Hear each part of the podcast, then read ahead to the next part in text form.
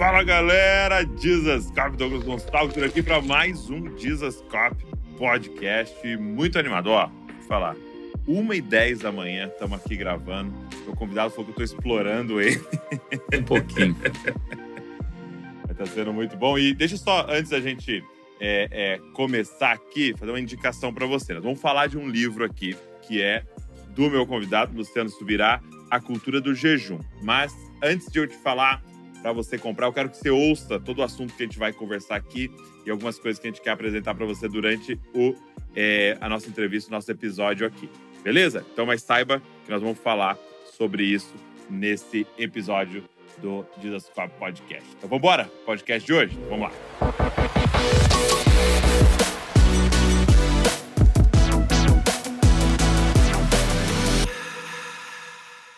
Meu amigo, Luciano Subirá.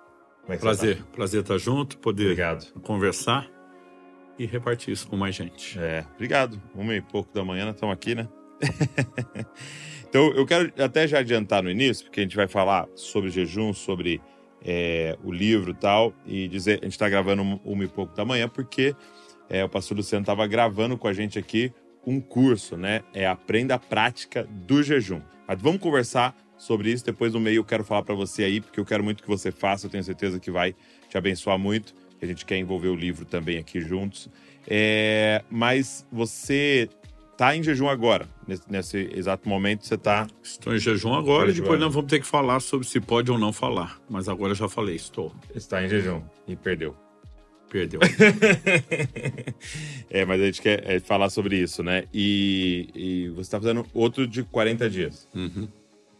E você disse que está agora... É, é, eu tô fazendo um desse por semestre, é. Tá, legal. Muito bom.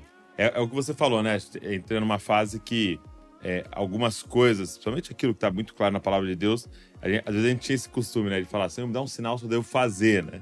E eu acho que algumas coisas, me dá um sinal se eu não devo fazer, porque é, tá claro ali, né? Essa é a minha oração agora. Eu digo, se o Senhor não me parar, não precisa nem me pedir mais. Agora, depois dos primeiros, você perde o medo e pega o gosto.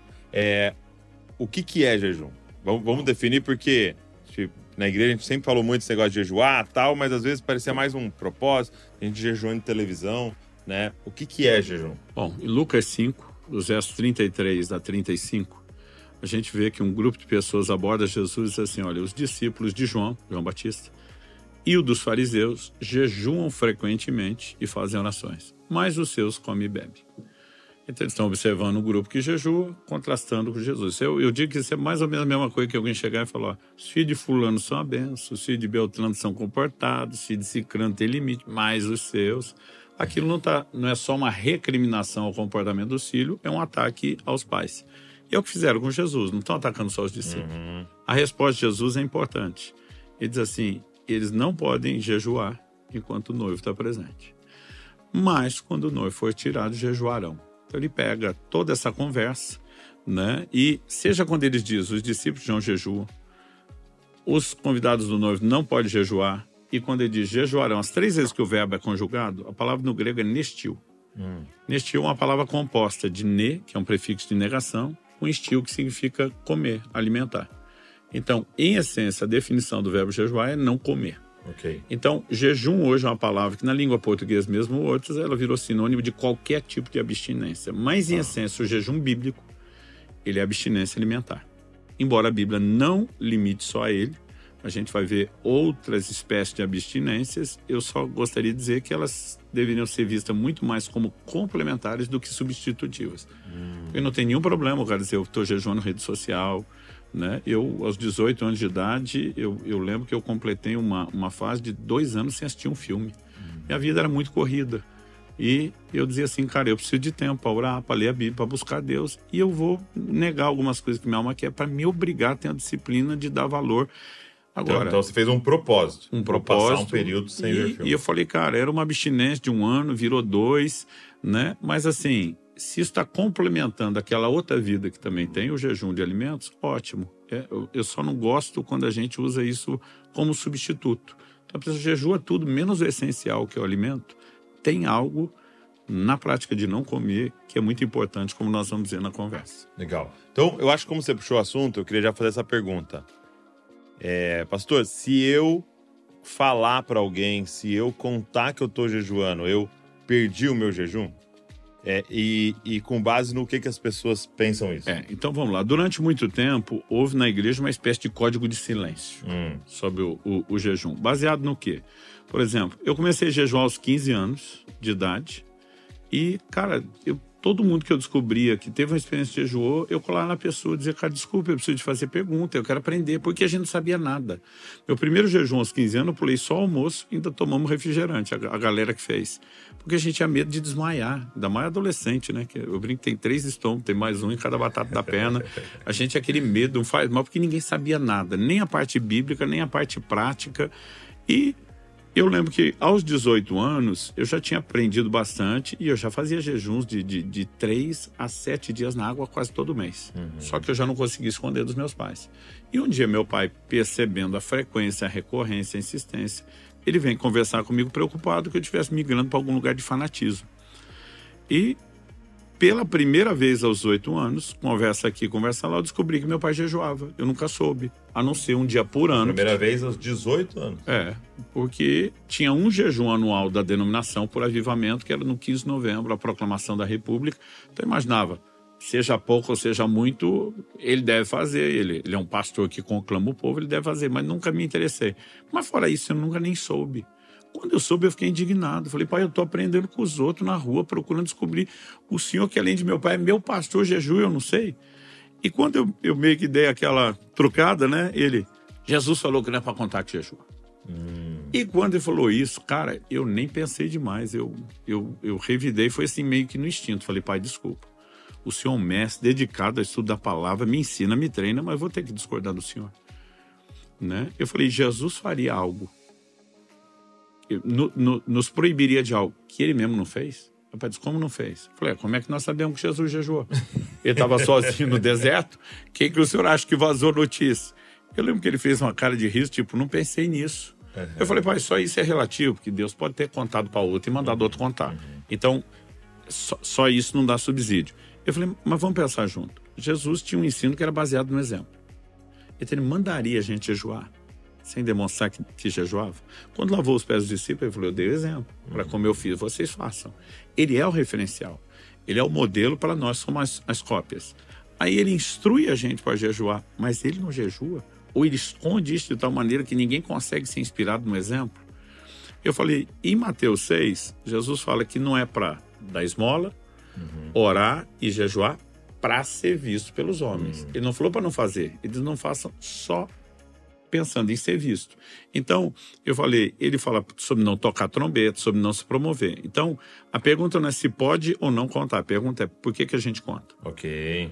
Então, assim, se eu estiver usando o vou compartilhar para tentar mostrar espiritualidade, buscar reconhecimento, deu ruim. Só que nós não podemos ignorar que Mateus cinco dezesseis, ele diz, brilha a vossa luz diante dos homens, para que eles vejam as obras e glorifiquem. Então, se tudo está escondido, como é que eles vão ver? É. E para que brilhar? Por que que ele falou para não esconder a, a, a luz? Então, a gente tem que ter o equilíbrio. Uma, uma declaração não contradiz a outra, elas são complementares. É para brilhar. Mas se você tentar você brilhar, o seu brilho e, e, e querer... A ideia do que Jesus falou, para que glorifiquem a Deus. Isso promove glória a Deus ou a minha vanglória? Uhum. Então, eu acho que é aí que fica o ponto. Então, por exemplo, vamos pegar a esmola, que está no pacote. Sim. Em primeiro Timóteo cinco, Paulo, na hora de, de, de fazer a lista de quem ia passar na triagem para estar entre as viúvas que a igreja ia cuidar, ele diz lá, se tem filhos ou netos, a família cuida. Mas das que não tinha, ainda tinha uma triagem. Uma das coisas, tem que ter testemunho de boas obras. Agora, se ela fez esmola a vida inteira escondida para não pecar, como é que ela entra na lista? Então, assim, quando você vai aplicando uma lógica maior, não é bem uma proibição. Eu ensino sobre cuidado, que tem mais a ver com a motivação. Aí eu olhei para meu pai e falei, quem não jejua já não fala porque não faz.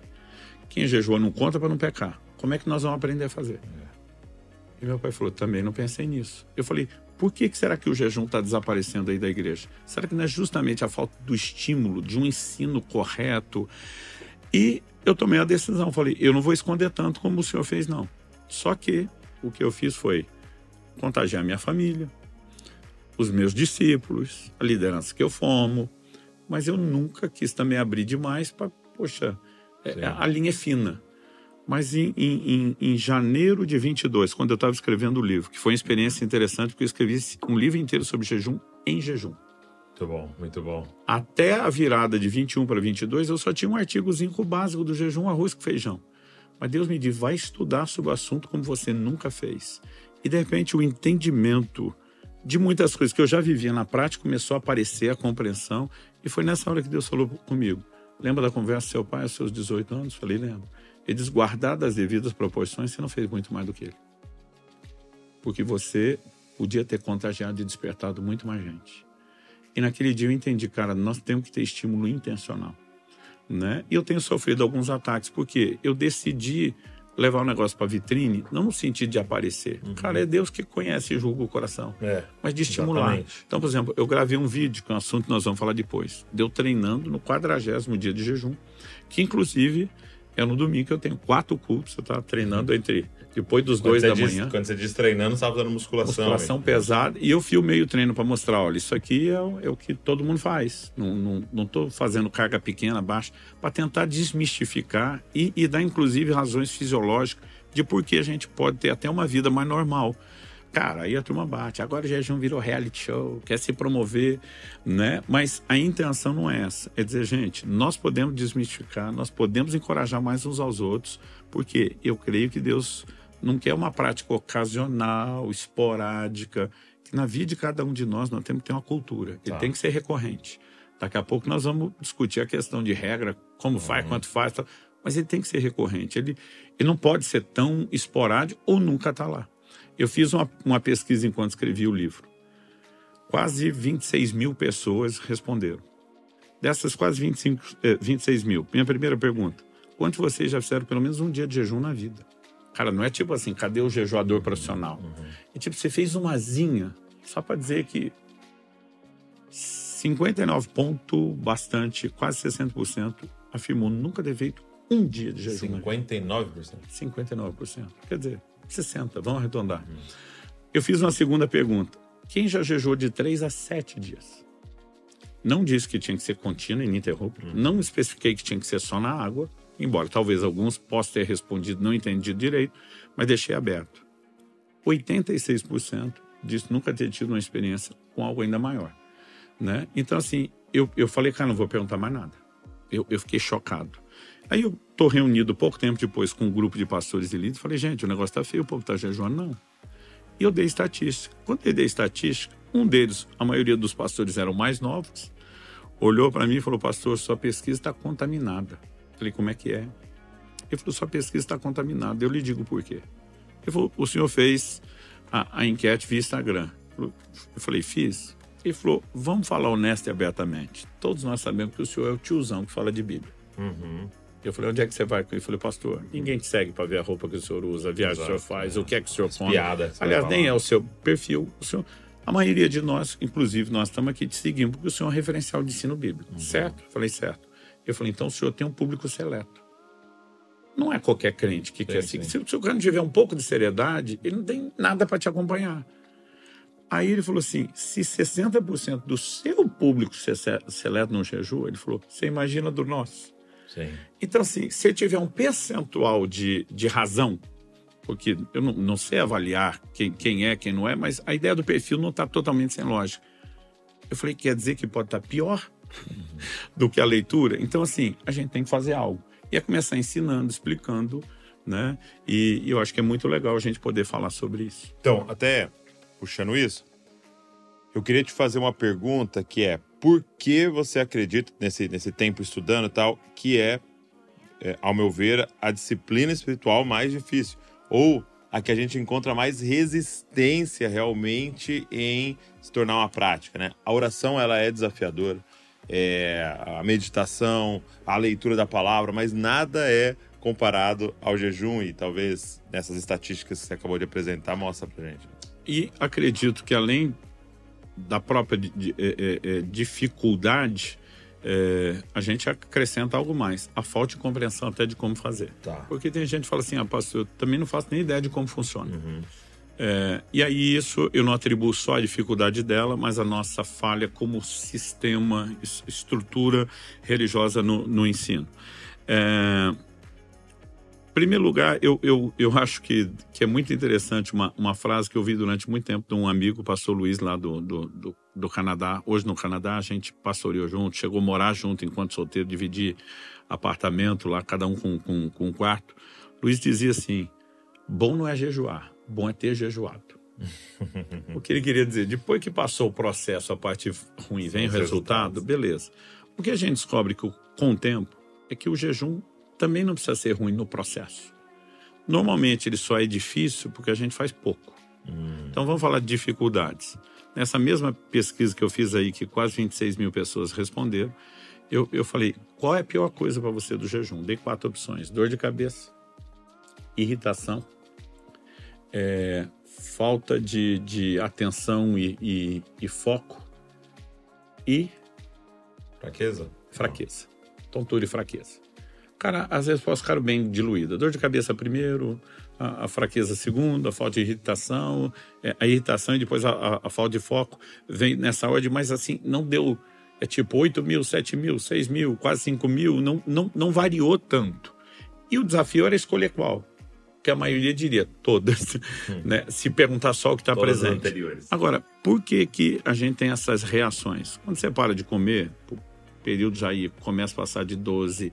vai aumentando quatorze para dezesseis horas, o corpo começa um processo de limpeza. Tá. De um lado vão, chamar, vão falar de destacar a autofagia, limpeza a nível celular, do outro a desintoxicação. E na hora de eliminar esses venenos, o corpo sofre. Hum. Mas por quê? A gente já tem uma alimentação errada, a gente já não jejua e não limpa quase nunca. Então assim, quanto menos frequente é o jejum, pior ele é. Tá. Por outro lado, um dia eu estou numa, conver... numa rede de amigos conversando, a maioria pastores, e um fala, pô, por que, que tem que ser tão difícil jejum, dor de cabeça, irritação, todo mundo reclamando, falou, gente, eu, eu nunca sinto nada disso. Todo mundo, ah, acredita, tá, tá, então você é um anormal. Eu falei, ó, só tem uma explicação para isso. Falei, você jejua uma vez por semana. Ele olhou para mim e falou, há trinta e quatro anos, desde que eu me converti. Então ele está sempre... mantendo o processo de limpeza no corpo dele, ele não tem grandes dificuldades. Então, por exemplo, isso começou a mudar para mim quando um dia eu reclamei com, com um pastor que já jejuava bem mais do que eu, e eu já fazia jejuns de sete até quase duas semanas nessa época, mas era sempre um sofrimento. Falei, cara, por que, que tem que ser tão ruim? E não precisa ser longo. A partir do primeiro dia é ruim, o segundo vai ficar pior, uhum. O terceiro ainda não é melhor, a gente brinca, é menos pior. Menos pior que o segundo, mas ainda não necessariamente melhor do que o primeiro, né? Agora, a verdade é que depois de três dias, a coisa fica bem mais tranquila. Tá. Então, falando de jejum prolongado, uhum. Não aconselho ninguém começar pelo prolongado se ainda não faz o básico. Uhum. Mas por que isso? A própria limpeza. Então, um dia eu reclamando com esse pastor, por que tem que ser tão difícil? Ele olhou para mim e falou, já não tem a inteligência de se alimentar direito. Podia pelo menos ter a sabedoria, a decência de desintoxicar o corpo antes. Falei, como é que é? Ele falou, o sofrimento é a falta de limpeza. Ele falou, vai para um jejum prolongado? Primeira coisa. Ele falou, você já não come direito? Tá, a comida tá cheia de, de industrializado, de processado. Ele falou, você não tem ideia de quanta química você come. Então ele falou, é um estabilizante, é um conservante, é um corante, é o saborizante, é o aromatizante. A lista vai longe. Ele falou, nós temos outras questões de, de, de metais, de contaminação. Aí vem o, o, o, os insumos. Ele falou, cara, se a gente jejuasse mais, e, e tem hora que não dá para comer as coisas sem impureza, né? Ele falou, podemos melhorar isso. Mas ele falou, além de você não preocupar, bagunçar, comer errado, ele falou, vocês vão jejuar, vocês despedem. E cara, ia jejuar um dia, churrascaria anterior, era rodízio de massa e pizza. Então ele falou assim, você sobrecarrega e torna o processo mais difícil. Então, por exemplo, ele começou a me ensinar, desintoxica, faz limpeza. Então assim, vai entrar num jejum prolongado, só agora pro prolongado. Ele falou, pega uma semana e come uma vez cada vinte e quatro horas. Eu falei, não, mas você jejua sete dias antes de começar o jejum? Ele falou, não, isso não é um jejum, isso é uma diminuição. É, é dar... Porque quem jejua mais tempo, ele já não olha para aqueles períodos de vinte e quatro então, horas como tão assustador. Então ele falou assim, cara, isso aí seu corpo já está limpando. Então ele falou, ó, tira a carne vermelha uma semana antes. Cafeína para muita gente, seja do café ou do chimarrão, que é o caso lá no sul. Para alguns, quando para, é, é dor de cabeça. Então, ele começou a ensinar algumas coisas que quando a gente fazia, colocava em prato, então, uma refeição só, ela menor, menos comida, mais fibra para limpar o intestino, uso de carvão vegetal. É bom não brincar com isso sem orientação médica, apesar de vender sem prescrição médica, mas ajuda muito na limpeza. Eu comecei a fazer essas coisas e nunca mais sofri para entrar no jejum, né? Depois, com o tempo, aprendi outro macete. Você tem fome até o terceiro dia. Depois que o organismo entrou em cetose, que você está consumindo gordura, que ela virou a fonte alternativa de energia, você trocou alimento externo pelo interno. Então, assim, as pessoas acham... Eu estou aqui conversando com você há mais de um mês sem comer. Eu não tenho fome, eu não tenho vontade de comer. Todo dia eu acordo, parece que eu já comi. É aquela sensação de satisfeito, porque o organismo, ele só trocou o externo pelo interno. Uhum. Mas isso te leva a um lugar de disciplina, de controle, de domínio, de modificação, que daqui a pouco a gente mexe. Então, se tivermos a prática, então vamos falar de alguém que nunca vai fazer um jejum prolongado na vida. Tá. Mas se ele fizesse um dia por semana, se ele tivesse mais a prática do intermitente, que não precisa nem ser vinte e quatro horas, vamos falar, janelas de dezesseis a dezoito horas sem, sem comer, o organismo vai se limpando de um jeito que já não fica tão sofrido. Então, o começo da vida de oração também não é fácil. Uhum. Porque para romper parece que não vai. Mas depois que você começa a descobrir o prazer, você não lembra da dificuldade do início. Mesma coisa leitura bíblica. Pô, no início a gente não entende, não faz sentido. Não... Mas quando o jogo começa a virar e, e as conexões começam a acontecer, você fala, e o jejum não é diferente. Entendi. Então, assim, no início é mais difícil. Como ir para academia. Todo dia eu falei, cara... Você jejum uma vez e nunca mais, ah, pastor, não, não vi resultado. Eu falei, a mesma coisa, cara, foi para a academia, um dia não ficou bombado, parou. Né? Então tem coisas que são ruins no início, mas você cria o hábito e você vai aprender o prazer. Então as pessoas vão ter que insistir e descobrir que não só, o benefício não é só espiritual, tem uma parte física que é muito prazerosa. Então a pergunta que fica é, para todos nós é, por que jejuar? Né? Por quê? Quais são os, os benefícios do jejum? Por que, que alguém deveria ir atrás dessa prática? Bom, em primeiro lugar, antes de entender como ele funciona e o resultado, porque é uma orientação bíblica. A gente não pode chamar de um imperativo, claro, uhum. que só tinha no Velho Testamento um dia anual, o dia da expiação. Quem não jejuasse, a Bíblia dizia ser eliminado do meio do povo. O Novo Testamento não tem um imperativo jejuai, não tem orai e outras coisas, mas... Em Mateus seis dezesseis, Jesus diz, quando jejuar? Ele não falou se. É. Então, ele não então, tratou o jejum óbvio. Como opção. Aliás, John Wesley, eu gosto de, de um comentário que ele faz no, no, sobre o Sermão do Monte, ele diz, ninguém orienta como fazer alguma coisa, a menos que espere que o orientado faça aquilo que ele está orientando. É, então, o que Jesus explica como jejuar se ele não quer que jejua? E, no mínimo, se ele não deu ordem, ele manifestou expectativa. Uhum. E se nós o tratamos como Senhor, a mera sinalização de que Ele espera algo de nós tinha que ter o mesmo peso do mandamento. Hum. Em Lucas cinco trinta e cinco, Jesus diz, eles vão jejuar. Jesus não jogou o jejum, o Velho Testamento, para a lei, como alguns estão dizendo. Ele diz, depois que o noivo for tirado, ele falava dele. Que é o tempo que ele está agora, né? Que eu for assunto aos céus, até a minha volta, a minha ausência, vocês vão jejuar. Então, primeiro tem que fazer. Agora, se eu entendo ou não, o resultado não vem pelo entendimento, ele vem pela prática. Okay. Então, isso eu acho importante. Por quê? O que eu entendi, pois, nesse, nesse livro em, em janeiro de vinte e dois, foi a compreensão de resultados que eu tinha antes de compreender o que eu escrevi aqui. Mas o resultado estava lá. Por que eu estou dizendo isso? Em Marcos quatro, Jesus diz, o reino de Deus semelhante a um homem que planta uma semente e ela brota sem saber como. A semente não brota pelo tanto que eu e você entendemos de germinação. Laboratório se a gente plantar. Se o seu engenheiro agrônomo, especializado em germinação, e essa turma eu tenho muitos lá no, no é. Paraná, que os caras são top, é um, uma potência agrícola. Mas o cara não planta, a semente dele não dá resultado. Então quer dizer... Eu se... sou um leigo e planto, a minha vai brotar. Entendi, entendi. Né? Então assim, o jejum dá resultado para quem faz, não é para quem sabe. Só que a sua pergunta é importante em que sentido? Não é para determinar se a gente jejua ou não, mas é para servir de estímulo. É. Gente, vamos cair para dentro. Né? Se a gente entender é, quais são os resultados, o, o, pode o porquê, estimular mais. Pode estimular. Então, nesse sentido, eu acho que a Bíblia também revela, revela informação, não para a gente colocar em xeque. Jesus tinha ou não tinha razão? É lógico que ele tinha. Mas é que essas coisas vão, de fato, nos encorajando. Então, falando de uma forma prática, é, o jejum na Bíblia tem um propósito primário hum. e tem vários secundários. Eu acho que não distinguir essas coisas tem levado muita gente a se perder no processo. Por exemplo, um dos propósitos que eu já vou classificar antes de secundário. Josafá está diante de uma batalha que parece impossível. Ele convoca o povo por jejum. O, o jejum aparece em muitas situações emergenciais na Bíblia, crises. Então, e eu digo para as pessoas, situações extremas requerem medidas extremas.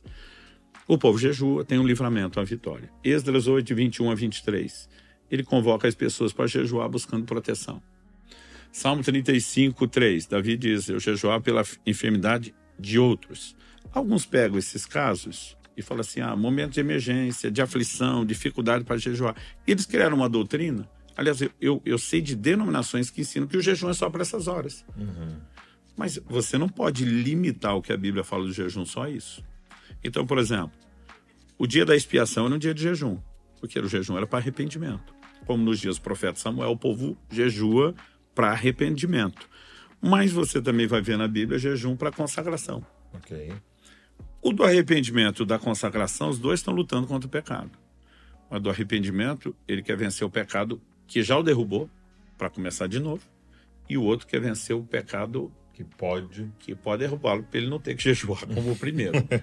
Então, os dois são parecidos, mas não são exatamente iguais. Agora, o que todos os propósitos, então, é, é, que a gente pode enumerar vários na, na, na Bíblia, Daniel inclui o jejum na intercessão. Uhum. O jejum aparece em contextos de batalha espiritual, depois nós vamos falar isso. Jesus vai enfrentar o diabo, está jejuando. Daniel, no jejum, quando o anjo vem, fala de um outro nível de briga. É, mas apesar da gente poder enumerar muitos propósitos, eu diria que eles são secundários, porque qual é o primário? Para mim está lá em Daniel, capítulo nove, verso três. Daniel diz, eu voltei o meu rosto para o Senhor, para buscá-lo, com orações, súplicas e jejum. Buscar a Deus. Okay. Que, aliás, é parte do propósito da nossa existência. Uhum. Atos dezessete, Paulo está falando da criação de um só homem, versos vinte e seis e vinte e sete. Deus fez todas as raças e tribos dos homens. Para quê? Para que indicativo de propósito? Para que o buscasse. O homem foi criado para buscar Deus. É o propósito da existência dele. E o jejum é apresentado como parte do cumprimento do propósito, que é buscar Deus. Isso tem que botar em primeiro. Aí você pega os secundários. Ah, mas eu estou com aflição na emergência.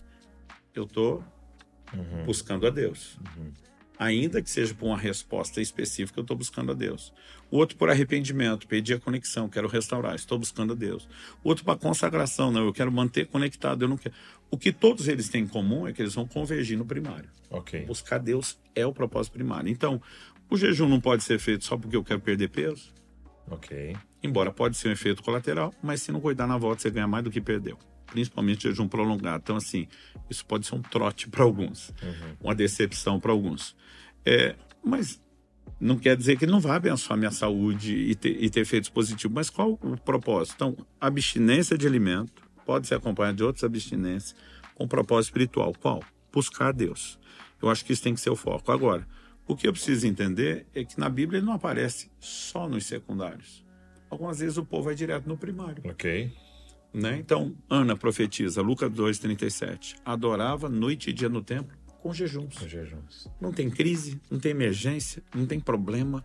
O que ela tem ali é paixão. Não, e, e esse, esse texto ele é fantástico porque você está num é, é um período de quatrocentos anos de silêncio.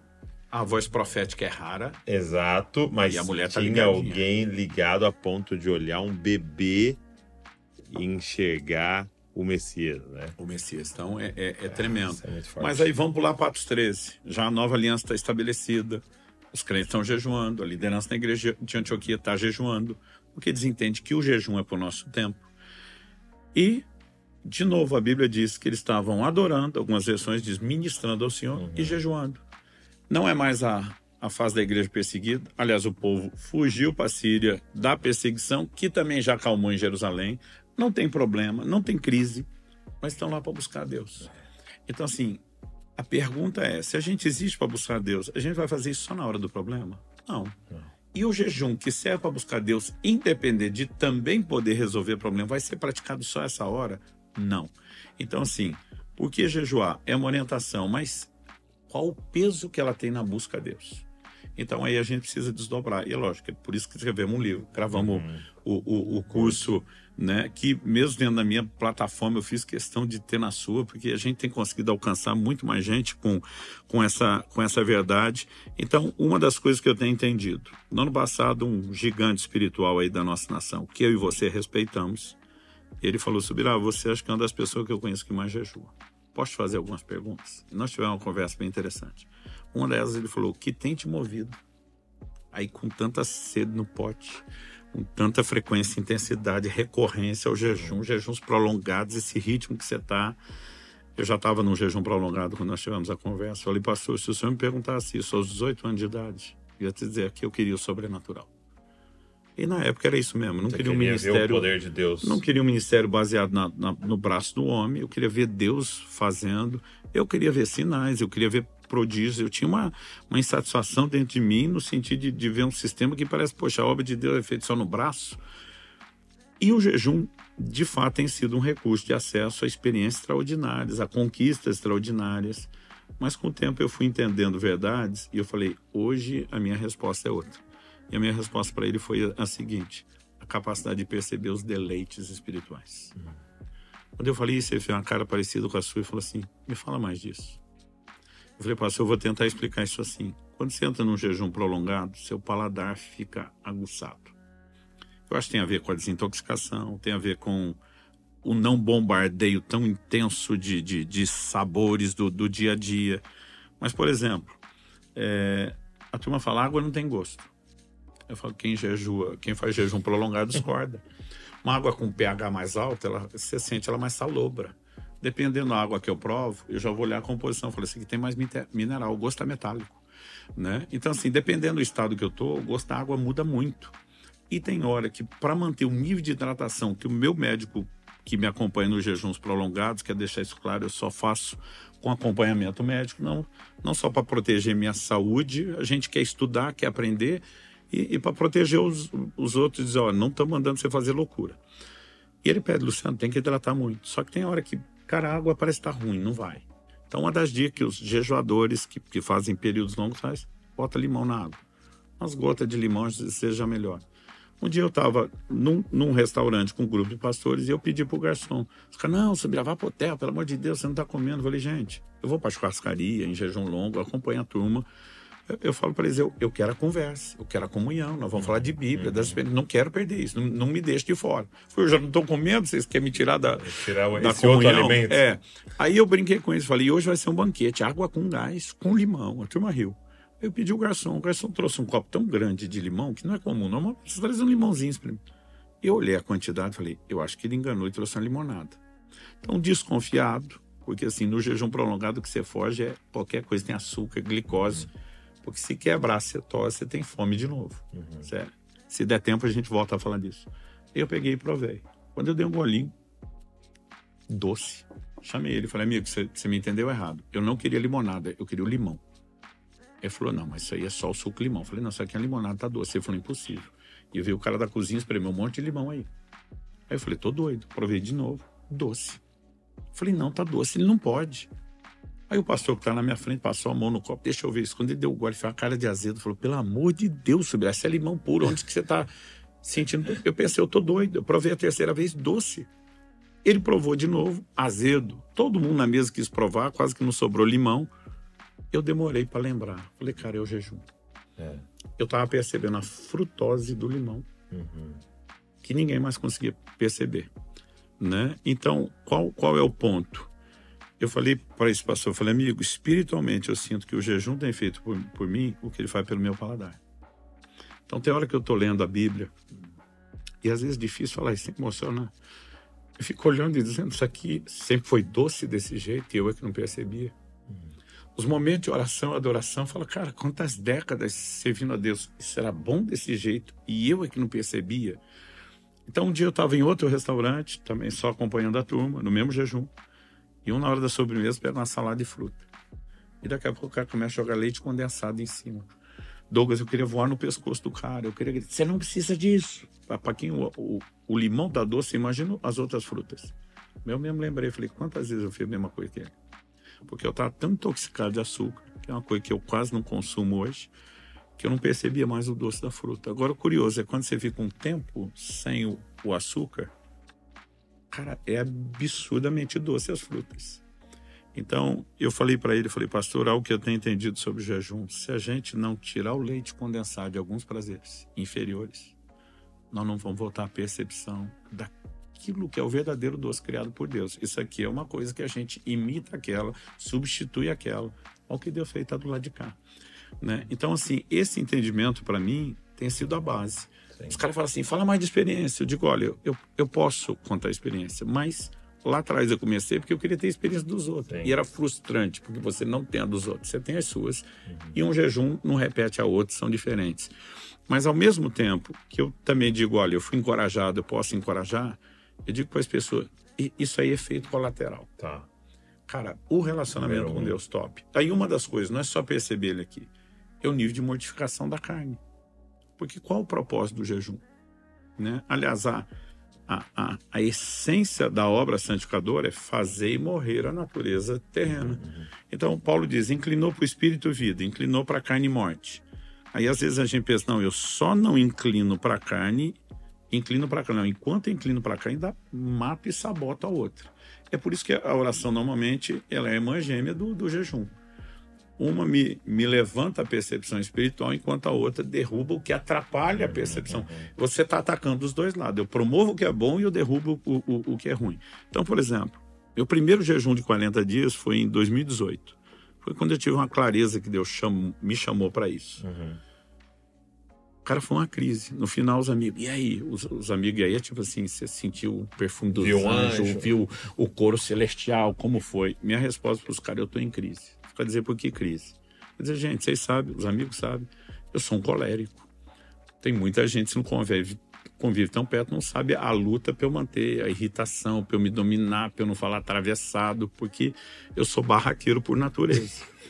Então, eu falei, gente, durante quarenta dias nada e ninguém me irrita. Cara, era um negócio tão forte que minha mulher é um doce de pessoa. Ela várias vezes parava na minha frente e ficava tirando onda. Ela dizia, quem é você? Quem tá aí? O que, que você fez com meu marido? Dizia, que homem manso é esse? Às vezes você tá tão calmo. Eu dizia, amor, você não imagina por dentro. Aí os caras falaram, mas não foi bom? Eu falei, bom foi pouco, foi maravilhoso. Os caras falaram, mas por que a crise? Eu falei, a crise porque acabou com a minha desculpa. Porque a vida inteira eu dizia, temperamento. Só, cara, a parte boa de liderança que todo colérico tem, tava lá no jejum purificado pela oração. O que não aparecia era ruim. quarenta dias sem comer, só água, sem entretenimento, só com Bíblia e oração. Cara, a carne perde a força de um jeito. O centro de gravidade muda. Do... É. Eu digo que para quem jejum, o centro de gravidade da Terra puxa para baixo, o do céu para cima, buscar as coisas do alto. Cara, você começa a quebrar essa força. É, t- é tipo aquele o astronauta que está saindo da, aqui da órbita e vai para o lugar que essa gravidade influencia e você está solto.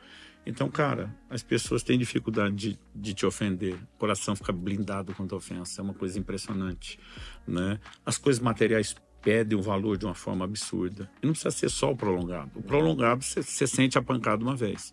Mas o recorrente, o contínuo, você sente que essas mudanças vão acontecendo. Então, enquanto eu estou quebrando a força e o controle da carne, aumentando minha percepção para desfrutar Deus, provocando resultados sobrenaturais... No meu caso, com todo o mapeamento que a gente vem fazendo dos exames, eu, eu antes desse jejum que eu estou agora, meu médico pediu setenta e um tipos de exame de sangue diferente, fora os outros, que eu não estou falando de exame de sangue. Aí entra, né, é, urina, ultrassonografia completa, vamos avaliar gordura no fígado, bioimpedância, né? Eu termino quarenta dias com ganho de massa muscular, não com perda. Ah, tá tomando proteína. Não, se tomar não muda nada, porque toma muito pouco. Tem jejuns que às vezes a gente, não, vamos ter um caldo ali e, e, e, e alguns suplementos. Tem outros, como o meu primeiro começo agora, que não, não tem nem suplemento, nem vitamina, nem nada. Porque, cara, a, a resposta do corpo é impressionante. Então, assim, eu tenho hoje níveis de saúde que eu nunca tive. Hum. Uns cinquenta eu tô, tô com índices saudáveis que eu não tinha aos trinta, não tinha aos quarenta. Né? Agora, para mim isso é um bom efeito colateral. Sim, sim. Não é propósito, o meu principal. propósito, mas é, é um bom efeito colateral. Mas assim, o relacionamento com Deus, né? Agora, nós não podemos mistificá-lo. O jejum não é barganha. Porque a maioria já não jejua. Dos poucos, a, a cultura maior sempre teve no meio pentecostal. Mas no meio pentecostal, que era o que dava o exemplo, o entendimento estava um pouco equivocado. Porque muita gente é, tem que pagar o preço. É a ideia de sacrifício, então é quase assim, eu fiz por merecer. Uhum, isso violenta uhum. a graça. E na graça a gente acessa as coisas pela fé. Uhum. Então eu gosto da definição de John Wesley, tanto sobre oração como jejum, dizia um meio de fé. E Romanos cinco dois diz que a fé é o acesso à graça. Então assim, não é troca, mas é inegável o poder que ele tem de, de remover os obstáculos que te atrapalham e criar sensibilidade até para o fluir da fé. porque a fé é do coração e do espírito, ela não é da carne. Quando eu estou matando a carne, eu estou removendo o entulho. Cara, é impressionante. Jesus relacionou, né, o, o, o não expulsar um demônio com falta de jejum, mas com incredulidade. Claro. Eu também ia te perguntar isso. O que, que o jejum tem a ver com, com fé e incredulidade? É, é, quando Jesus diz, é, os discípulos chegam e eles não conseguem expulsar um demônio, e Jesus fala, olha, é, esse tipo só sai com oração e jejum. Qual é a correlação de jejum e expulsar demônio? Então vamos lá. Tirando o fato, que é uma outra discussão que merece um podcast inteiro, de sim, que sim, essa sim. declaração do jejum não está em todos os manuscritos mais uhum. antigos. É... Mas assim, está em alguns, e por que, que a igreja adicionaria isso? Né? Então, quer dizer, há algo, há algo nisso. Né? É. Houve uma, uma época onde o, o, a, a prática do, do asceticismo, dessa dedicação, da devoção, ela, ela chegou a ganhar contornos de exagero. E alguns tentam atribuir a isso. Hum. Mas, na verdade, é difícil você... fazer bater bem essa, essa conta e essas declarações. É, a gente tem manuscritos posteriores, como você descobre lá de, de Qumran, que às vezes tem coisas que eles estão dizendo que nesses aqui não estavam. Então, assim, essa briga vai muito longe. A pergunta é, qual é a lógica? Isso, isso se mantém dentro de toda a estrutura da revelação isso, bíblica. Isso, você tem em outros lugares. Né? Né? Então, assim, quem tem o Ministério de Libertação sabe que o jejum faz muita diferença. Não, não tem conversa. Agora, nossa fé não é fundamentada na experiência. Uhum. Mas isso chama atenção. Então, por exemplo, algo que eu comecei a observar. Por que, que Jesus, quando vai enfrentar o diabo no deserto, e foi guiado para esse confronto, uhum. jejua de uma maneira fora do comum? Né? Por que que no final do jejum de Daniel, o anjo aparece e diz, ó, desde o início, tuas palavras foram ouvidas. E foi por causa delas que eu vim. Mas ele chega com vinte e um dias de atraso. Ele fala, o príncipe da peste me resistiu. Não é um príncipe humano, ele está falando de um principado. Uhum. Mas, de alguma forma, céus. O posicionamento de oração e jejum gera um rompimento. Então, quando você vai pegando a, a lógica toda na Bíblia, você diz, não, não dá para negar que o assunto está relacionado. Então, tem peso. Mas tem peso por quê? Aí as pessoas interpretam errado. E aí nós podemos ir numa linha que é contrária à Bíblia. Não, o jejum aumenta sua autoridade. Uma autoridade é no nome de Jesus. Como é que o, je, o jejum aumenta a autoridade do nome de Jesus? Não, o que ele pode fazer é a percepção da autoridade aumentar, okay. mas não a autoridade. Eu, particularmente, vejo que Jesus destaca o que é inquestionável, que está no, no manuscrito que todo mundo aceita. Ele fala da incredulidade. Ok. Então, o problema é a falta de fé ou falta de jejum? É a falta de fé. Mas também pode ser de jejum. A pergunta é, o que, o que, a, que, que gera? O que a falta de jejum produz em termos de... de muito fé, bom, muito bom. Né? Porque como a fé é do Espírito e a falta de jejum te deixa preso numa consciência muito natural, você deixa de ter percepção do plano espiritual, que é o lugar onde a palavra vivifica e ativa o seu espírito. Então, muitas vezes, o que, cara, o que o jejum tem feito para mim no sentido de entender Bíblia, não é só entender a macrovisão, não é só ligar os pontos da, da doutrina, mas é aquele nível de consciência, de revelação que te move, que te faz... Então, o sobrenatural... Não é que eu, eu fiz por merecer jejuando, mas às vezes ele está tirando minha venda, eu estou entendendo a palavra, hum. a palavra produz fé, a fé me faz... Então, assim, é um, é um efeito em cascata, né? Então, a consciência, ela acaba sendo afetada. Essa experiência eu tenho tido. Muito bom. É... Eu não, eu posso te falar em nome de um exército de gente hum. que me reporta testemunhos semelhantes. Eu falo um exército porque a gente está vendo uma grande mobilização nos últimos anos, talvez como nunca antes. Que demais. Agora, uma, uma dúvida muito frequente, porque assim, esse tópico do jejum, ele, ele é rodeado de muitas dúvidas, né? Mas uma muito frequente, né, é a pessoa que está jejuando, o casal que está jejuando, ele pode ter relação sexual, isso é, durante o jejum pode? É uma dúvida muito frequente. Bom, eu, eu, eu vou mexer em mais perguntas do pode ou não pode. Hum. Porque o povo fala muito, pastor, quais são as regras do jejum? Né? Paulo fala em primeiro Coríntios nove do atleta que compete segundo as regras. Tem coisa que tem regra. Uhum. Tem coisa que é regra determinada por Deus, princípio espiritual. Tem coisas que são regras sociais. Né? Não está na Bíblia a hora que vai começar o culto, mas a gente uhum. tem regras que são funcionais, práticas, devem ser obedecidas. Mas eu, eu costumo dizer que a regra do jejum é que ele não tem regra. E isso é importante. Então, portanto, eu não posso ser polícia do jejum dos outros. Muito. não, não, não preciso nem ser do meu que dizer dos outros, né? Mas é, é do meu próprio em termos de decisões e propósitos, sim. Mas sempre tem um fariseu que é dar pitaco no jejum dos outros. Então, assim, cara, isso eu vejo... não tá valendo de nada. Eu vejo umas brigas sobre o jejum de Daniel, é. que é um parcial. É, então assim, não... Que é não morder nenhum Daniel, né?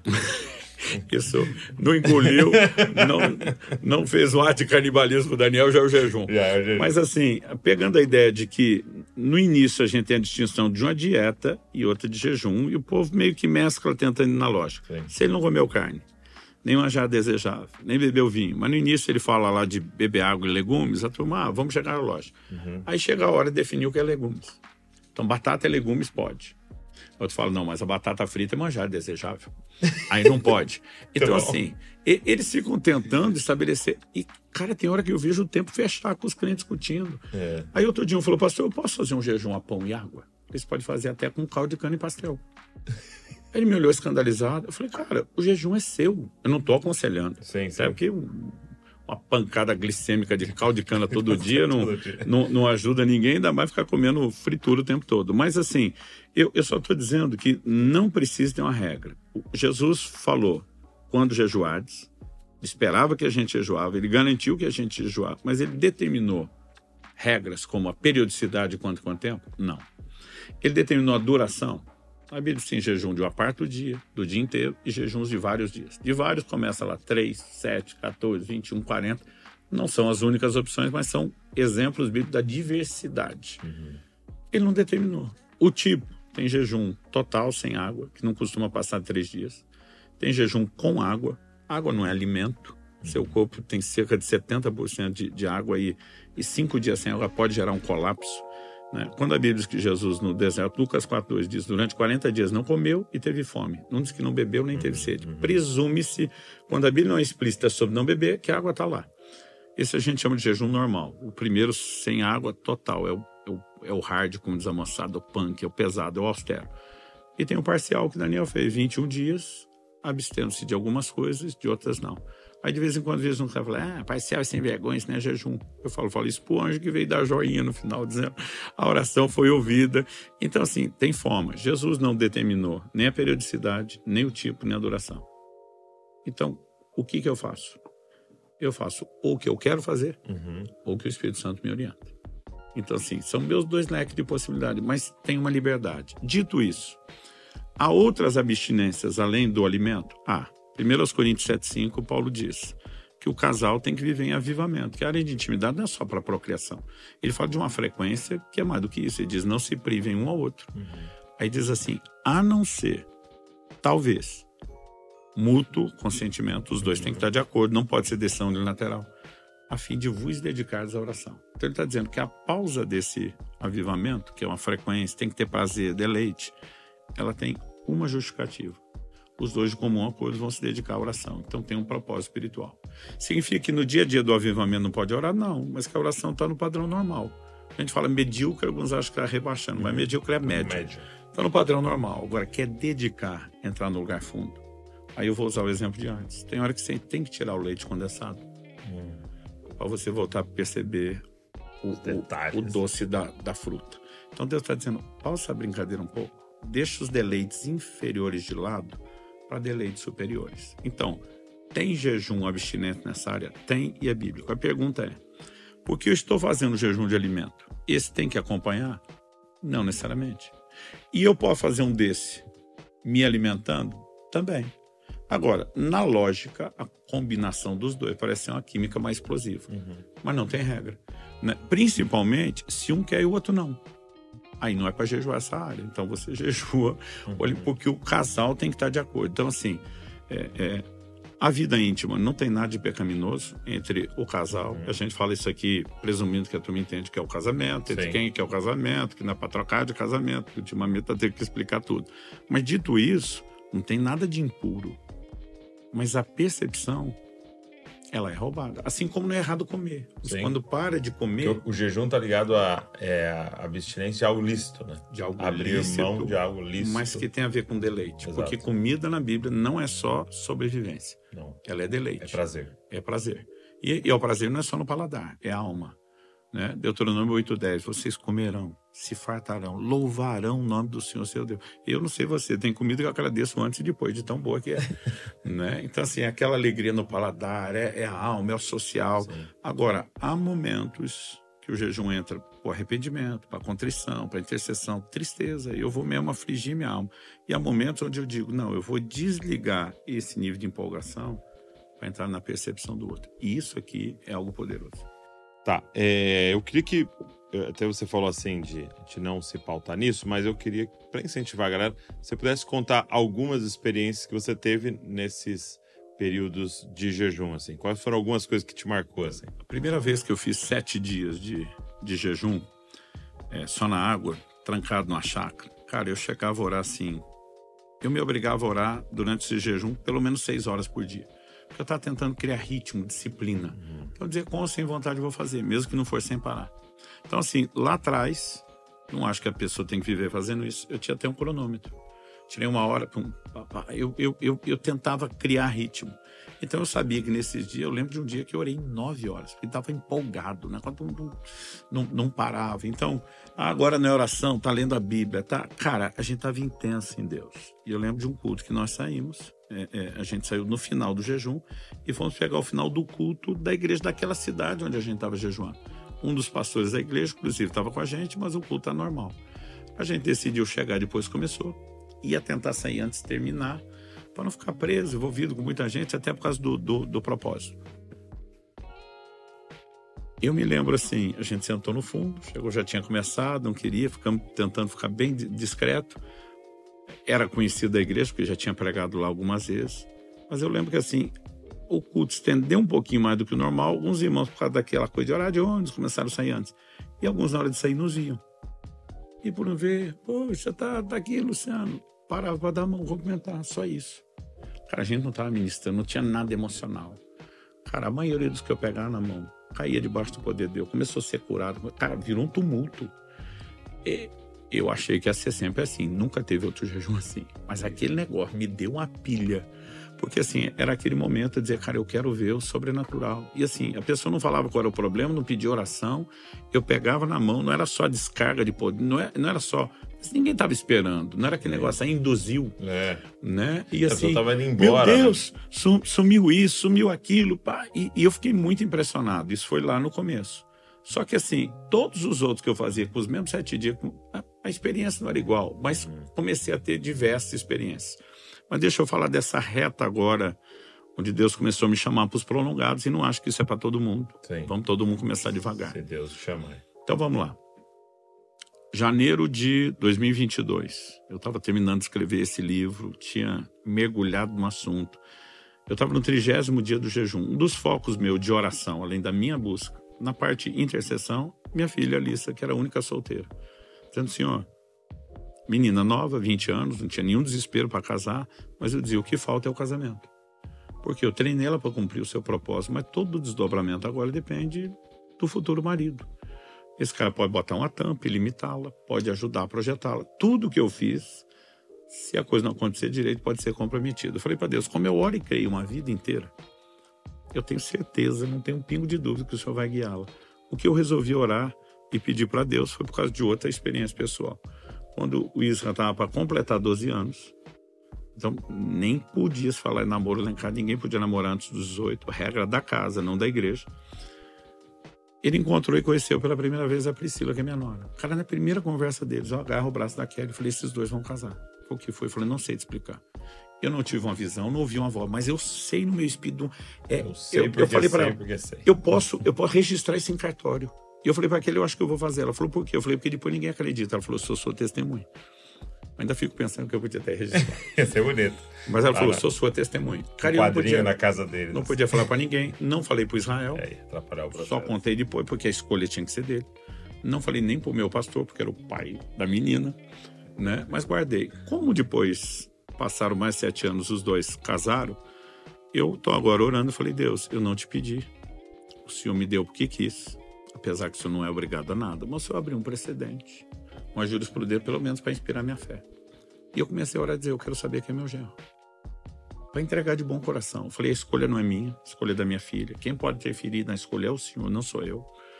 Eu posso dar orientações e tal, mas eu, eu quero. E eu comecei a orar por aquilo.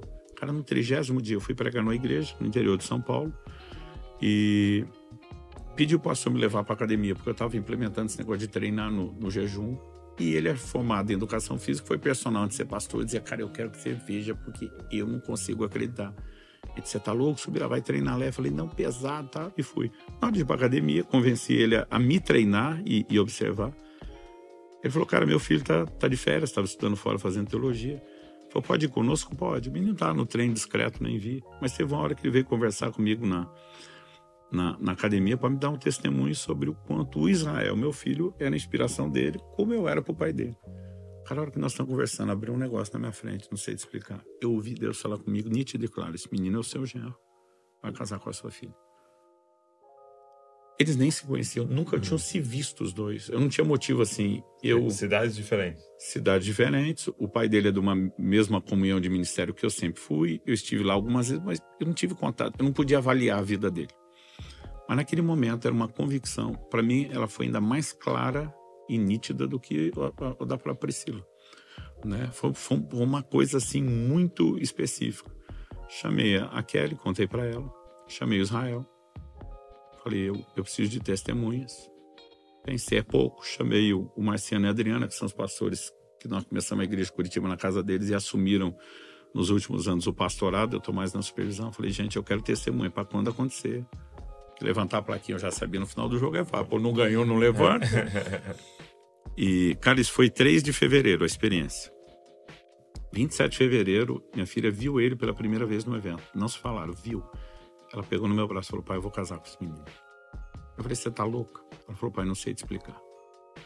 Eu falei, você nem conhece ele, de mim fazendo festa. Por fora, mantendo a porta. Até pra despistar. É, e eu falei pra Deus, é, eu falei, eu não te ajudo, se eu puder eu te atrapalho. Exato. Aí, ela falou assim, eu falei, você nem sabe que esse menino, no meu espírito eu sei quem é. Eu falei, filha, pra cima de Moar, não. Esse negócio de espiritualizar. Não pega esse papinho aqui. Aí ela falou assim, o senhor é o último que pode falar contra isso. A mãe te viu pregar a primeira vez e disse que quer casar com você, eu não que deu. Ainda brinquei, falei, você vai acreditar em amarração gospel agora? Eu falei, pai, eu sei, eu tenho certeza.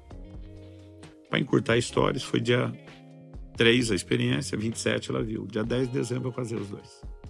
E tem sido incrível ver, ver tudo que eles têm vivido. Só contei para eles quando saíram do cartório. É mesmo? Eu ia contar no dia seguinte, que era a cerimônia religiosa. Aí eles estavam falando de despressurizar, esse negócio do first sight, ver a noiva primeiro para despressurizar. Eu falei, vou despressurizar. Eu contei desse cara me olhando assim, chocado, sem acreditar. Então assim, cara, cada jejum tem sido experiências completamente diferentes. Mas o que foi gostoso? Não era saber com quem minha filha ia casar, para eu como pai ficar tranquilo. Douglas, era a sensação, eu passei meses, eu acordava, abria meu olho, primeira coisa que eu lembrava, cara, Deus me confidenciou uma coisa que não falou para mais ninguém. O senso de intimidade, de amizade, eu, eu não consigo definir o que era isso. Eu acordava no dia seguinte, dizia, cara, ele me confiou algo que não falou para mais ninguém. Eu pensava, esse negócio vai cansar, vai parar. Cara, todo santo bendito dia, até esse casamento. Eu pensei, depois do casamento passa. De vez em quando, até hoje eu acordo e falo, ele me contou algo que não foi. Mas aquela sensação de, de gerar uma fé, de... Amizade. É. Conhecê-lo, buscá-lo. O entendimento da palavra. Tem sido coisa assim que eu fico olhando e falo, cara, eu estudo esse livro a vida inteira. As coisas estão fazendo sentido como nunca antes. Por quê? Não é porque você fez por merecer uma troca. Você está quebrando... Tá numa posição, né? Você está quebrando uma estrutura carnal que te atrapalha de entender e criando uma sensibilidade para aquilo que se percebe espiritualmente. Então, assim, é, é, é muita coisa boa. Eu gosto muito de, do exemplo do Celebração da Disciplina, do Richard Foster, né? E ele cito, fala assim... Cito no livro, é um clássico. É, ele, ele diz assim, mais ou menos assim, né? É como... Eu não tenho, por exemplo, se você estivesse aqui com frio, né? Você não tem o poder de se autoaquecer. Não pode, você não consegue. Você está com frio, você não, não tem como se autoaquecer. Mas você poderia andar até lá fora e se colocar no sol. Ele fala, isso é disciplinas espirituais. Então não tem mérito de você falar, eu me aqueci, eu jejum, eu fiz. Não, mas é você andar até aquele, né? E ficar lá parado na frente dele, exatamente, que pode te aquecer. Então a glória é sempre dele, né? É ele fazendo, mas você só se colocou na posição, né? Exatamente. Então elas nos expõem, elas nos ajudam na inclinação da área correta.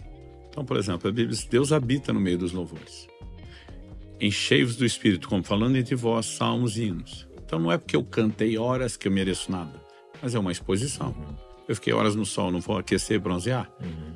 eu estou me expondo à presença de Deus. Então, as disciplinas nunca têm a ver com mérito, mas com exposição, com, exposição. com se permitir ser influenciado.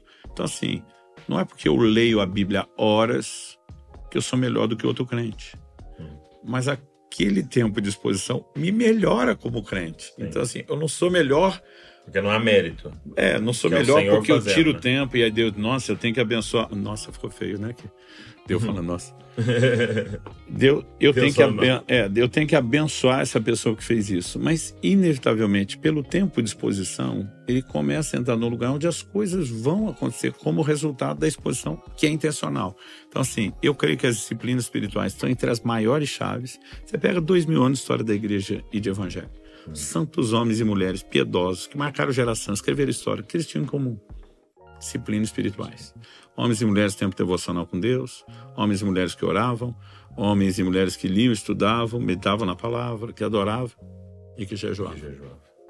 É, eu quero é, te perguntar, para todo mundo que está nos ouvindo, é, que é a grande pergunta, como é que eu começo? Tá, eu estou aqui, mas, mas antes de responder, eu queria falar para todo mundo aqui, né? Então, a gente tá, te brincou, né? Tá gravando, agora é duas e quinze da manhã, porque o pastor Luciano ficou aqui um tempo gravando um curso pro Na Mesa, né?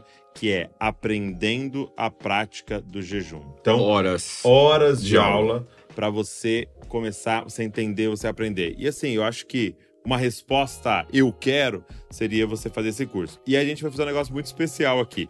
Todo mundo que se inscrever no curso, aqui a partir do link que a gente vai colocar aqui no, no podcast, vai ganhar de presente A Cultura do Jejum. Então, vai de presente para você. Todo mundo que se inscrever no curso, nesse link aqui, tá? Vai ganhar o livro A Cultura do Jejum.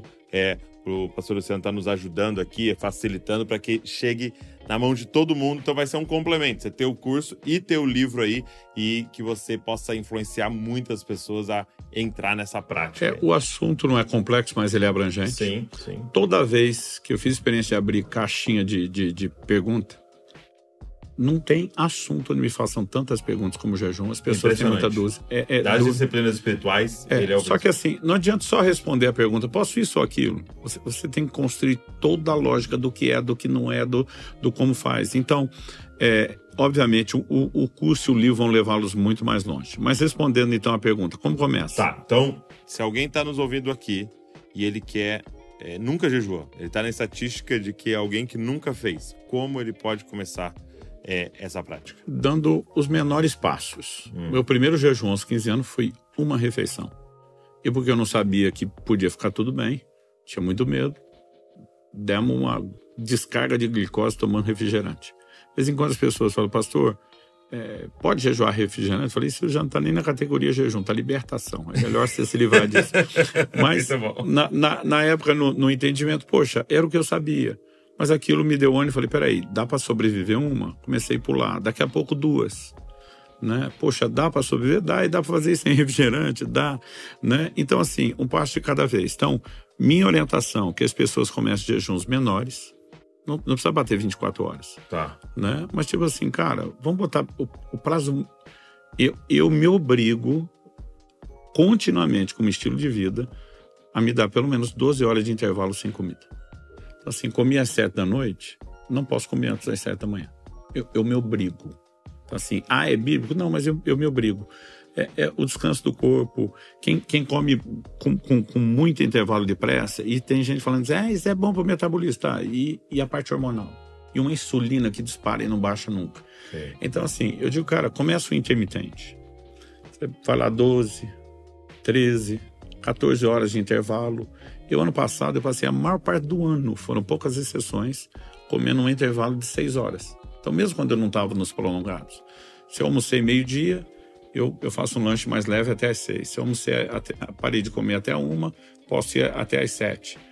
De vez em quando, se tiver um motivo que me permita, eu, eu, eu dou uma, mais uma, uma flexibilidade pequena aqui. Ah, não, quero muito comer com esse povo depois do culto. Não é nem a, a comida, é a, é a comunhão. Ok, então talvez eu pule não só o café da manhã, que eu já não tomo, eu posso pular meu almoço no outro dia. Mas eu passei assim, o ano inteiro, dando intervalo de dezoito horas quase todo dia. Então assim, quando você está desse jeito, o organismo fica tão limpo, tão bem preparado, você fica sem comer um dia, você não sente falta de nada, você vai entrar no jejum prolongado, não precisa de preparação. Mas assim, então você imagina se só com uma recorrência dessa, a pessoa diz assim, eu vou treinar por dois, três meses. É, ela vai pegando o hábito, a coisa muda aqui na cabeça. Uhum. Porque assim, tem gente que fala assim, ah pastor, tem dia que eu não como na correria, eu esqueci, eu nem percebi. Mas quando fala que é jejum, não vai. Aí os caras falam assim, é o demônio. Eu falo, não é só o demônio. É, tem um negócio aqui, que na hora que você fica pensando e assusta, te trava. Então assim, a, a, a própria descoberta, eu posso, eu consigo. Então assim, um jejum parcial. O cara nunca fez três dias, não precisa começar três dias na água. Então faz três dias com, com caldo de legumes, com suco. Ele já vai sentir a limpeza, a quebra, o, o desafio, mas também não está é, é, é, no, no modo mais difícil. Então eu sempre digo para as pessoas, nunca fez vinte e quatro horas, comece devagar até chegar lá. Já fez, comece, pula para um dia e meio, pula para dois, e tudo depende. Então, por exemplo, no livro a gente tem conselhos médicos de, de situações que deve, que não deve jejuar. Então vamos dizer aqui, situações como é, é, diabetes, é, é, Não, não, não pode pensar em fazer sem acompanhamento médico. Estou falando da dois, a um uhum. nem se fale, né? É mais delicada ainda. Então, assim, grávidas e lactantes, mais do que doze horas de jejum não é aconselhável. Então, já pensou, mas eu quero Deus. Falei, mas você tem o resto da vida para jejuar. Fica e tranquilo. Você tem esse período para amamentar seu filho. Exato. Então, assim, nesse momento, né? Agora, é, é, é, por exemplo, minha nora, nesse momento, a família entrou... todo mundo no jejum pesado. Ela amamentando, queria. Ela entrou num parcial. Uhum. Mas ela não está negligenciando o básico para o cuidado do filho, mas também diz, poxa, também não precisa ficar totalmente de fora. Sim. Então, tem formas e, e maneiras. Mas eu, eu digo para as pessoas, devagar e sempre. Okay. Mas o sempre não é manter só o devagar. Depois a gente pode sendo progressivo e aprendendo. Difícil orientar de forma genérica, porque tem muita coisa, sim, mas eu, eu diria, vamos um, um passo de cada vez. Legal. Eu achei muito legal que no curso você fala muitos exemplos, né? E fala até algumas questões médicas do, do como iniciar, mas também como encerrar um jejum. Como encerrar. E falando de jejuns maiores, a volta... que é uma das aulas, né? De jejum maior. É, a, a volta é o maior desafio. É, a, a chance de alguém passar mal na volta à alimentação é muito maior do que durante, durante o tempo do jejum. Então, tem, tem que ter sabedoria. Então, por exemplo, eu fico... quarenta dias sem comer. Meu médico, um nutrólogo, uhum. ele me pede na volta, e aí não tem nem tempo para ficar discutindo por quê, mas entre outras coisas, o peso da digestão, uma série de coisas. Eu fico um quarto do tempo, então dez dias, eu não consumo carne vermelha na volta. Então eu começo com as mais leves, todo, todo o processo de refeição é lento, você come menos, você come espaçado, é, é, tem que ter cuidado, porque alguns ficam... três, quatro dias, e eu já fiz muito isso. Aí você volta ah, e, volta e come o que você ficou sem, come por oito, come, peca na volta, faz mal pro corpo. Mas a gente, de uma forma sábia e com orientação, né? Eu, eu acredito, né? Eu, eu, eu, quando anuncio o livro, a gente pode falar isso do curso, onde eles vão ganhar o livro, eu digo, gente, só o que vocês vão economizar em comida... já justifica o, o investimento do livro. É, é, não é, é verdade, sério. Né? Sem contar o que lá na frente se entende, absorve a prática, que vai economizar em remédio, em consulta sim. médica. Em, em, então, Deus. assim, e a parte espiritual, que é a mais importante para nós. Então, ó, você que tá aqui com a gente, lembrando, se você é, se inscrever no curso, que você pode começar a fazer agora, tá? Tá tudo gravado. São aulas rápidas e muito diretas. É um material é, de primeira... É, qualidade de vídeo, de áudio, de tudo, tem um P D F lá dentro e você vai ganhar o livro, tá? Então todo mundo se inscrever aqui, né, no podcast, vou deixar o link aqui do podcast, depois talvez vai ter outros links rodando aí, rodando aí e aí não vai estar com o livro, mas esse aqui para todo mundo que assistiu o podcast, a gente vai dar o livro de presente, tá? Então, é, vou deixar o link aqui na descrição, é só você se inscrever, começar ainda hoje e aí a gente envia o livro na sua casa. Beleza? E antes de encerrar, hum. se de alguma forma você acredita que a conversa te gerou inspiração, esclarecimento, te abençoou, te edificou, te ajudou, espalha o link. A gente precisa promover esse entendimento, essa cultura do jejum. Muito bom, muito bom. Pega esse link, manda para todo mundo. É, também eu queria até te pedir, é, pega nos grupos WhatsApp aí, os grupos da igreja, coloca esse link lá. para a galera poder ver. Tanta coisa ruim é compartilhada no meio de tudo isso. Vamos colocar coisa que inspira, coisa da palavra de Deus, coisa que vai falar do evangelho e do reino de Deus. Meu amigo, obrigado mais uma vez. Privilégio, carinho, uma alegria. Sempre uma honra. Sou grato a Deus não só pela sua amizade, mas por tudo aquilo que Ele tem te direcionado a fazer. E você como líder, né? Falo de toda essa equipe fantástica aí do, do JesusCopy. Sigam sendo fiéis e vão multiplicar essas cópias de Jesus. Amém. E obrigado por pegar esses temas, é, como foi o da graça, como foi o da santidade, como foi o dos filhos, e, e gastar sua vida, rodar a nossa nação equipando a igreja. Amém. Tem sido muito bom. Obrigado você que ficou aqui com a gente, assistindo, ouvindo. E eu queria te fazer um pedido, que você divulgasse. Mas se inscreve também aqui no canal para você receber tudo que a gente está produzindo. Tem vídeo todo dia aqui no JesusCopy com o objetivo de deixar você mais parecido com Cristo Jesus. Deus abençoe você e não se esqueça, você é uma cópia de Jesus. Valeu!